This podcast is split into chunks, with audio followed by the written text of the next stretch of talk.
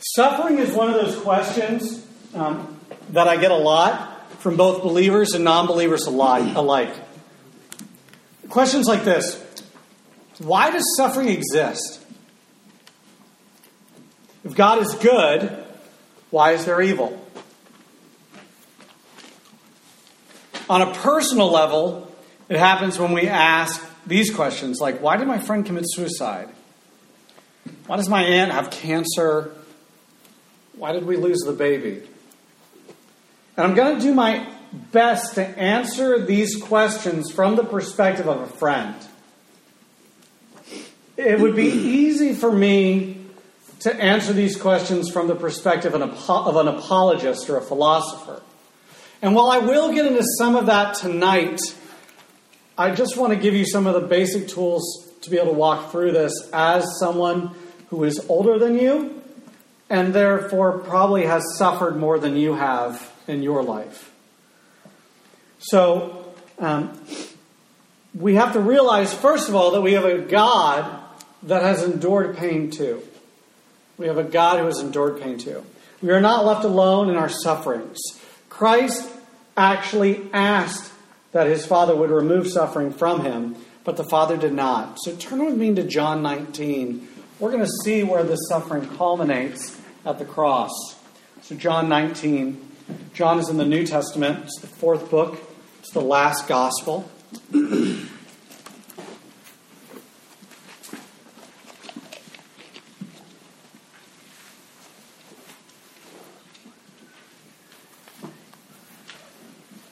We're going to start in verse 16.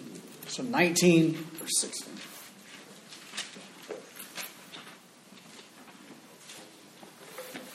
So he delivered him over to them to be crucified. So they took Jesus, and he went out, bearing his own cross to the place called the place of a skull, which is Aramaic, in Aramaic is called Golgotha. There they crucified him, and with two others, one on either side, Jesus between them. Pilate also wrote an inscription and put it on the cross. It read, Jesus of Nazareth, King of the Jews. Many of the Jews read this inscription for the place where Jesus was crucified was near the city, and it was written in Aramaic, in Latin, and in Greek. So the chief priests of the Jews said to Pilate, Do not write the king of the Jews, but rather, this man said, I am the king of the Jews. But Pilate answered, What I have written, I have written. When the soldiers had crucified Jesus, they took his garments and divided them into four parts, one part for each soldier, also his tunic. But the tunic was seamless woven in one piece from top to bottom. So they said to one another, Let us not tear it, but cast lots for it to see whose it shall be. This was to fulfill the scripture which said, They divided my garments among them, and for my clothing they cast lots. So the soldiers did these things. But standing by the cross of Jesus were his mother and his mother's sister, Mary, the wife of Clopas, and Mary Magdalene. When Jesus saw his mother and the disciple whom he loved standing nearby, he said to his mother, Woman, behold your son. And he said to his disciple, Behold, your mother. And from that hour, the disciple took her to, to his own home. After this, Jesus, knowing that all was now finished, said to fulfill Scripture, I thirst. A jar full of sour wine stood there, so they put a sponge full of the sour wine on a hyssop branch and held it to his mouth. And when Jesus had received the sour wine, he said, It is finished. And he bowed his head gave up his spirit. Let's pray. Father God, there is not much comfort when we suffer. You know this. And the reason you know this is because you entered into our suffering. You are a God who saw our condition. And you saw that the, the way to overcome our condition was to suffer alongside us and then to ultimately suffer in our place, to die the death that we deserve, to receive the punishment that we, that we justly owe. But you decided to take that on. You decided to suffer in our stead so that we could no longer suffer, so that we could have hope. And so, Lord, as we look at this large brushstroke of the Christian faith known as suffering tonight, may we see it in the midst of the whole story in the whole picture and how we can apply that to our lives and to the lives of those we love in the world. In your son's name. Amen.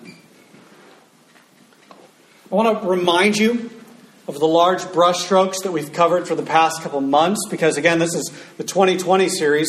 So, the question we're kind of asking as a whole is how do we see reality clearly? How do we see it clearly? How do we make sure that as we approach decisions in our life, we are approaching them with clear vision and we're not missing some key component to the decisions that we make so that we can best glorify God and God can in turn use us to magnify His name on the earth so that His name can spread and again His glory can rain down and people can live rightly and love rightly and be in harmony the way they were designed to, right? You are God's change agents on this planet. And if you don't understand how to be a change agent, then the Great Commission and the Great Commandment seem useless. So we want to make those big, right? So let me remind you of the big brushstrokes that we've kind of covered these last couple months. The first brushstroke that we covered is that truth actually exists. Truth is a real thing. And secondly, truth is knowable. Okay? There is truth and we can know it. That was the first major brushstroke. And the reason we have to cover that is because if you don't believe that we can know anything about truth, then any conversation is really just you know, jabber. It's meaningless, right? But we look at the philosophy behind it, we look what Christ had to say about it, and we realize that, yeah, there is truth and we can know it. Secondly, it's just simple math, right? There is truth just based on population proportions and the number of people that believe different things and believe contradictory things, we know that the vast majority of the world is wrong. Whether we're in that camp or not is a different discussion. But if you just look at the statistics, the majority of the world is wrong when it comes to truth. So you need to know those two big brushstrokes when it comes to reality. The third brushstroke, which I think is so pivotal, and I hope you realize is pivotal, is that you are not the main character of the story. Okay? You are not the center of the universe, as Copernicus put it, right? Like you're not. God is. God is the main character of the story. He is the protagonist to reality. So, where does that put us? That puts us in the role of antagonist so the villain, yet the object of affection of the protagonist. And that's that tension that we see in Scripture that starts in Genesis 3 and moves down. And we saw that played out this idea of God as protagonist, us as antagonist, and object of his affection played out in Hosea as we spent two weeks looking at the book of Hosea and seeing how that large brushstroke plays into Scripture. The uh, last major brushstroke that we saw was this idea of covenant. Covenant is everywhere in Scripture. Covenant is fulfilled in the scripture that we just read about, is established in the creation event, and it's played out at various events in the Old Testament, and then we see it immediately talked about in Acts and the epistles and Revelation, all point back to the fulfilled covenant of Jesus on the cross in this chapter. Covenant is everywhere. Again, covenant is to Bible as like the force is to Star Wars. If you don't understand it, you're going to miss the whole point of the story. And those are the major brushstrokes that we talked about. the last brushstroke that I really think kind of covers it all, that gives it its color, that you say, my kids play with this um, magic coloring sheet. Have you seen these? It's got one pen, but when you put it on the page, it makes a bunch of color. It does. It can make uh, one pen, like twelve colors, right? Blows your mind. We didn't have that when I was a kid growing up. Like crazy stuff, right? Okay. And really, when you understand covenant, when you understand suffering, it really is you, you begin to see the picture in color. And so that's why this is so important. So I'm going to hit this three ways tonight. The first category I'm going to address it in is how do I address suffering to the Christian who is not in the midst of pain? The second category I'm going to cover tonight is how do I address suffering to the unbeliever who is in the midst of pain?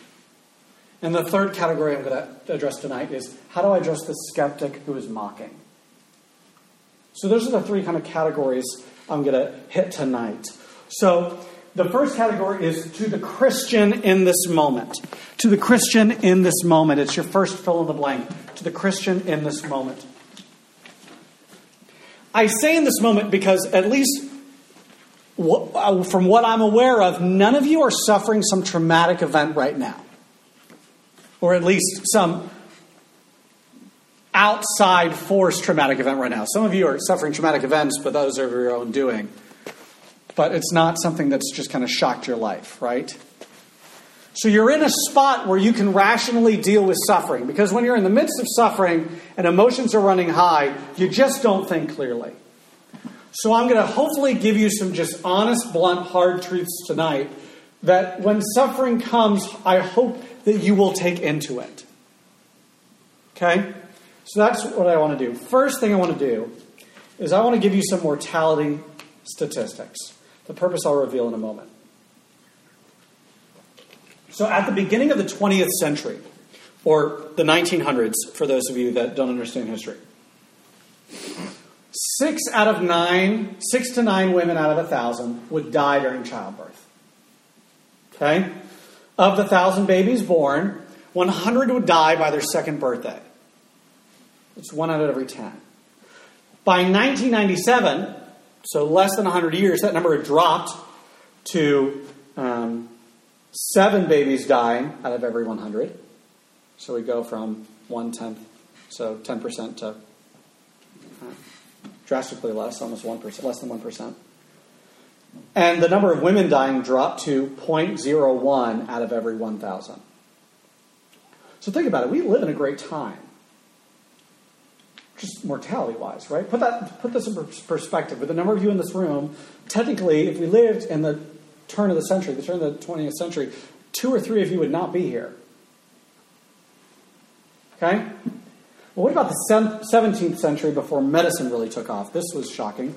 In the 17th century, a whopping 36% of children would die before the age of 16. Sorry, not 16, would die before the age of 6.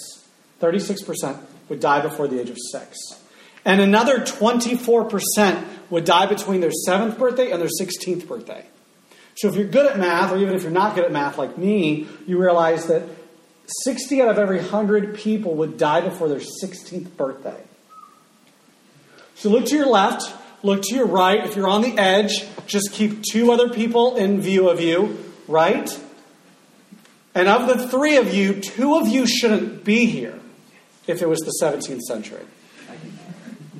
Okay? Get out of here. That just gives you an idea of these statistics. And the reason is, we kind of talked about it out there.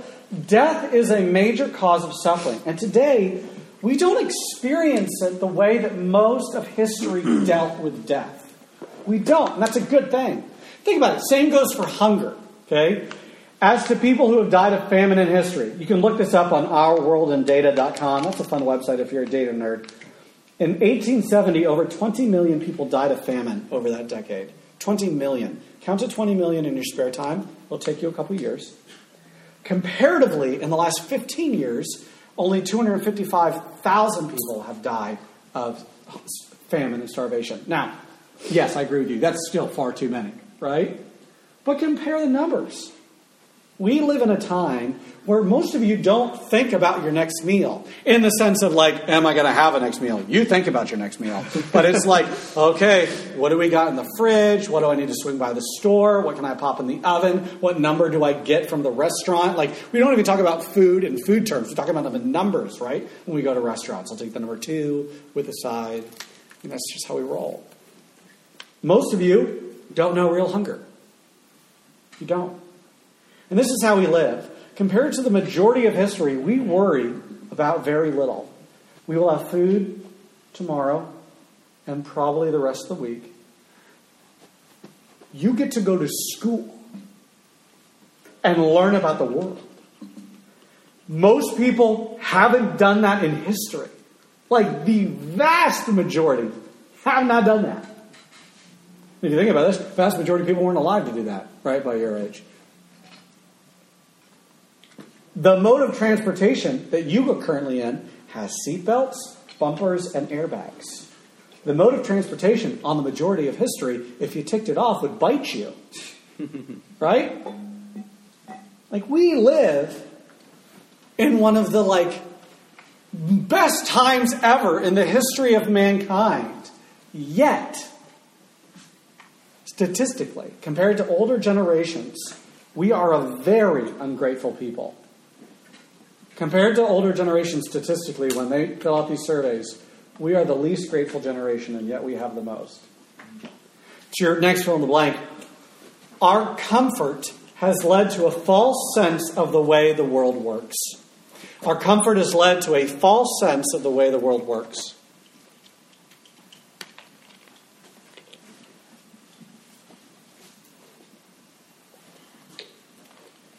This is one of the reasons the lies we talked about in the previous weeks are so prevalent. The only reason we talk about those three lies is because of the culture we live in. The only reason we talk about emotional trauma is because bodily trauma is a rarity compared to the things of the past. The only reason we talk about that we're prone to trust our emotions is because we don't live on the cusp of life and death daily.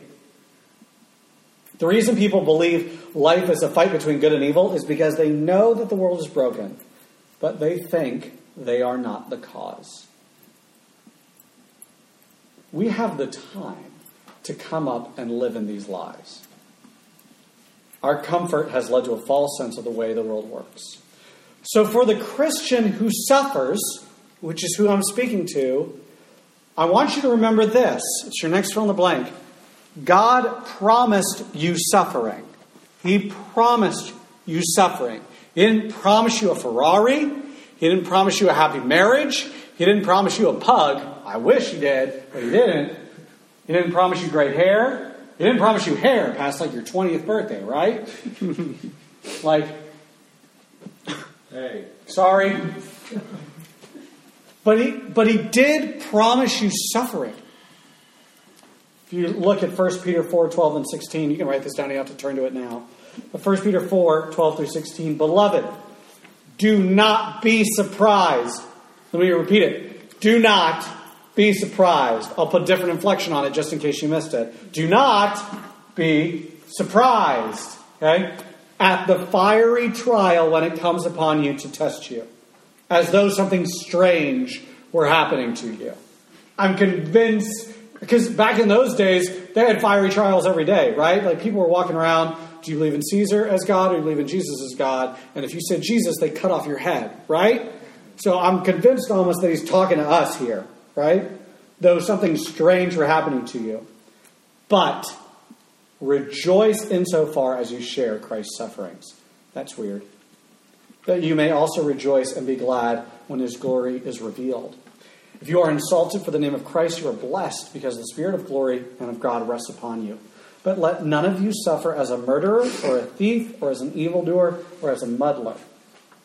Yet, if anyone suffers as a Christian, let him not be ashamed, but let him glorify God in that name. This is your next fill in the blank. Suffering should not shake us because we should expect it. But we are too busy insulating ourselves and making sure we are safe rather than being willing to step into the suffering of others. Suffering should not shake us because we should expect it. But we are too busy insulating ourselves and making sure we are safe rather than being willing to step into the suffering of others. This is the short answer.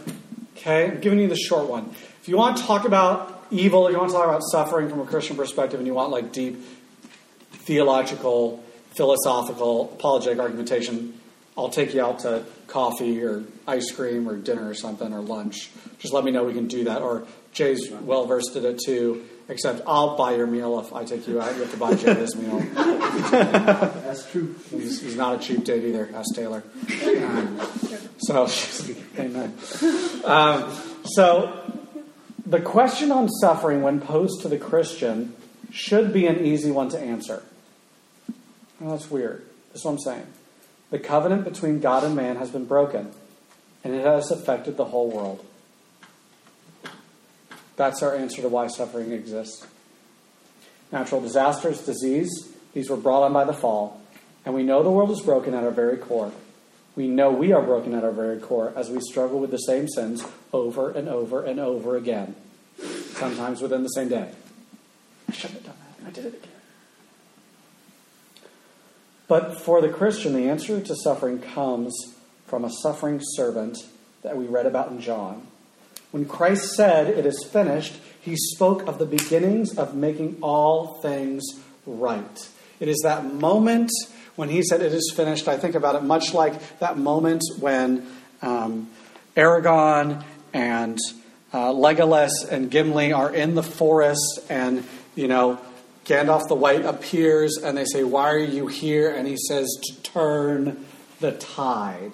It is that moment where he says, It is finished, where literally crazy stuff happened on earth and everyone was like, Okay, the curtain's ripped, there's an earthquake, there's a blood moon, something big has happened to where I was reading in Mark with my kids last night, where the centurion at the bottom of the cross goes, This man surely was the Son of God or any pagan can recognize him. But when he said it is finished, he spoke of the beginnings of making all things right. You can now have a right relationship with the Father that will culminate in an eternity of good and beautiful life without suffering. Revelation 21 4. He will wipe away every tear from their eyes, and death shall be no more. Neither shall there be mourning, nor crying, nor pain anymore for the former things, notice other former things, the former things have passed away.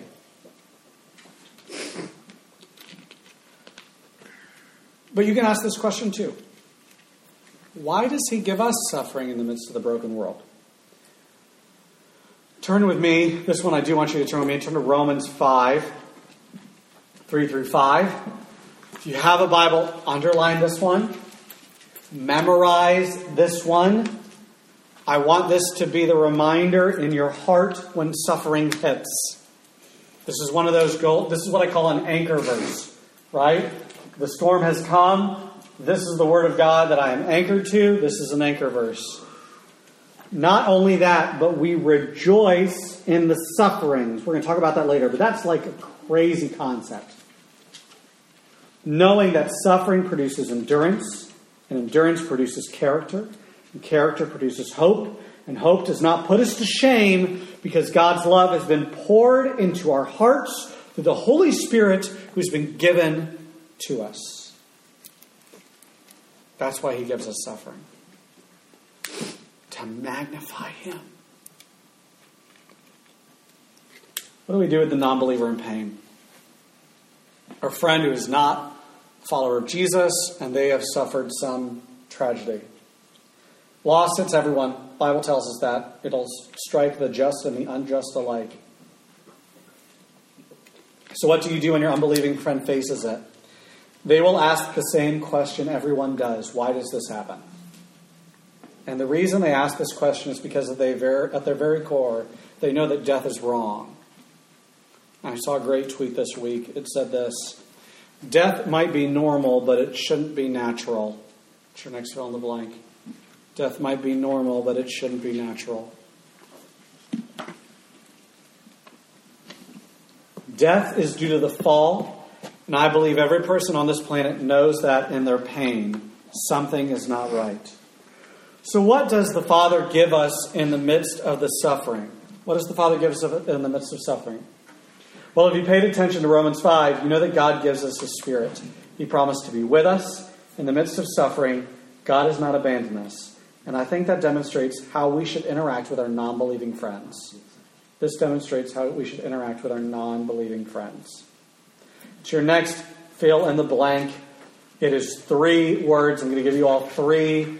I have you fill them in by yourself because I think this is so important. We've done a whole series on this in the past and that is simply this be with them.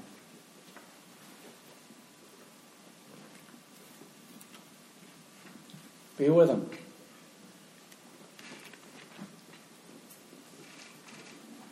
Sometimes it's going over to a house, sitting on a back porch, sipping tea. And there's so much pain and emotions that are running hard from the trauma. You can't really say anything, right? Small talk at that moment is really cheap. And all you can do is sit there. It sucks, I'll tell you that. It sucks. You can sit there and be with them. And that's what they need in that moment. I think that's what we all need in those moments. We don't need poetry. We don't need flattering words. Sometimes we just need someone to be with us. And if for some reason, since they know you're a Christian, they find the courage to say, Why did God allow this to happen? Which this happens. Atheists become potential Christians in the midst of trauma. Let me tell you, they'll ask tons of God questions all of a sudden. Why did God allow this to happen? I want to give you freedom here. To your next fill in the blank. You are free to say the words, I don't know.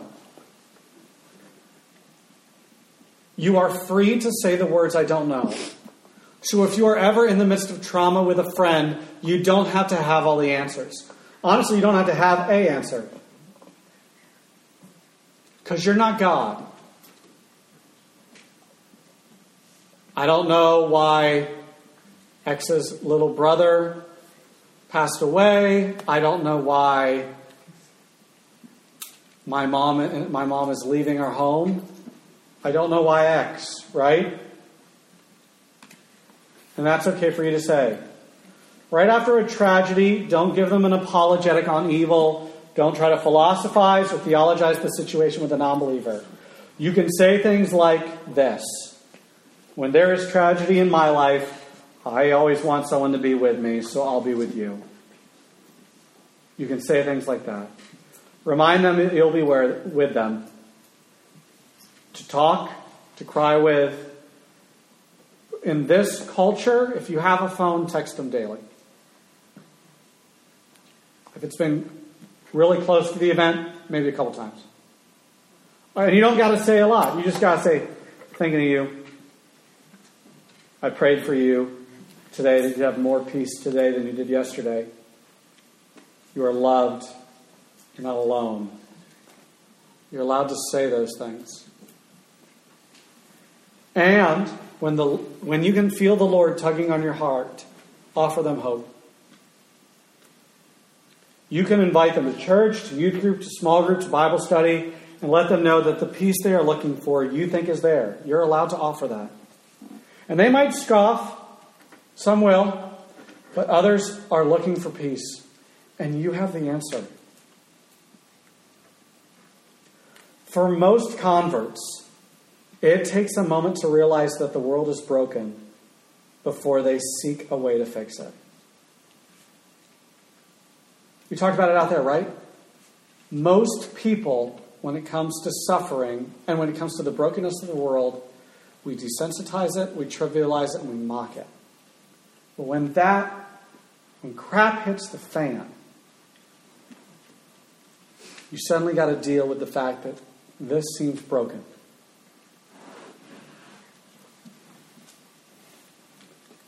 You know the healer, you know the redeemer, you know the one who will make all things right on the last day. You have the only answer to it. And this is your next fill in the blank. You just must be present in the lives of others if you will extend peace. You just must be present in the lives of others if you will extend peace. And you must be present in their lives before a tragedy for you to do that. And a tragedy will come. I hate that I hated writing that as an introvert. Right? I just can I just get a book? Right? Books don't have tragedies unless it's written in it. But it is a call for me to step out of my comfort zone and get to know people so that when tragedy hits, I can bring, I can be a vessel for Jesus to bring healing. You must be present. On a side note, I could spend a whole time on this. Some of the best apologetics for the Christian faith I have ever seen is when Christians face tragedy and their non Christian friends are around to see them walk through it. This is your next fill in the blank. God will use suffering in your own life to bring life to others. just as God used suffering in the life of his Son to bring life to his elect.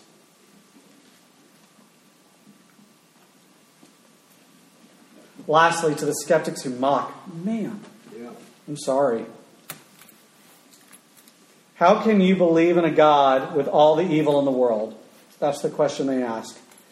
How can you believe in a God with all the evil in the world? This is common complaint by militant atheists, and this is where a decent apologetic comes in. You need to know something. But this is the thing you need to know, okay? It's your next fill in the blank after three to those skeptics is this. Evil is not the problem of Christianity. Evil is a problem of all worldviews. Everybody's got to deal with this. You're not stuck in some corner where you got to deal with it alone as the Christian. Think about it. For the Christian, the response to evil is easy. World is broken. Man is fallen. But God has already begun to make things right. Notice how this conversation can go for someone who is a mocking skeptic. This is what they can say. How can you believe in a God with all the evil in the world? My response always to this is this So you believe in evil? Notice how it immediately puts the ball back in their court, right? And notice the problem the atheist is in. If they say no, which most will not, then I respond with, then what are you complaining about? Something that you don't think exists. If they say yes, they do believe in evil, they have to ground it. They have to explain what makes something evil and what makes something good. Think of it this way most atheists are materialists. Materialists. That means they think only things exist that have matter on them, that are material. Matter. Right? Guess what's not matter? Evil. You got ground that, buddy. So they have to ground it in either sociology or evolutionary biology, and both are very problematic. A great follow up question, if they say yes, evil does exist, is this What makes something evil and what makes something good for you? Again, you don't have to be sarcastic, you can be inquisitive. For you, what makes something evil and what makes something good? If it's based on the majority, and I've gotten into this plenty of times, well, it's just what the majority of people think. This is a fun rabbit trail to go down in history, okay? This is a question I ask Has slavery or racism always been wrong? Because if what is good and evil is based on the majority, then we cannot condemn the past. And does that make the anti slavery movements like the Underground Railroad evil since they were in the clear minority? If, if morality is just based on public opinion, and that's just one issue, I'm not going to go down that rabbit trail anymore, okay? Another one you might get is that we are evolving towards a more perfect society. Gosh, we get this nowadays. People that use utopian language, this is one of their favorite things. They're just not thinking it through. Again, I ask the question well, what makes something perfect? By what standard?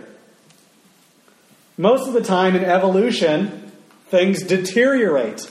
They don't get better. The genome study has proven this.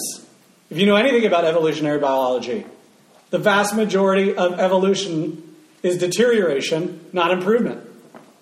If that's the fact, how do we know that a moral change in society is not a deterioration instead of an improvement? By what standard?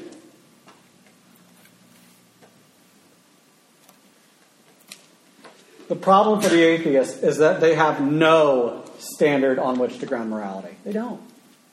Yet I think they know in the core of their being that there is a morality. They know it.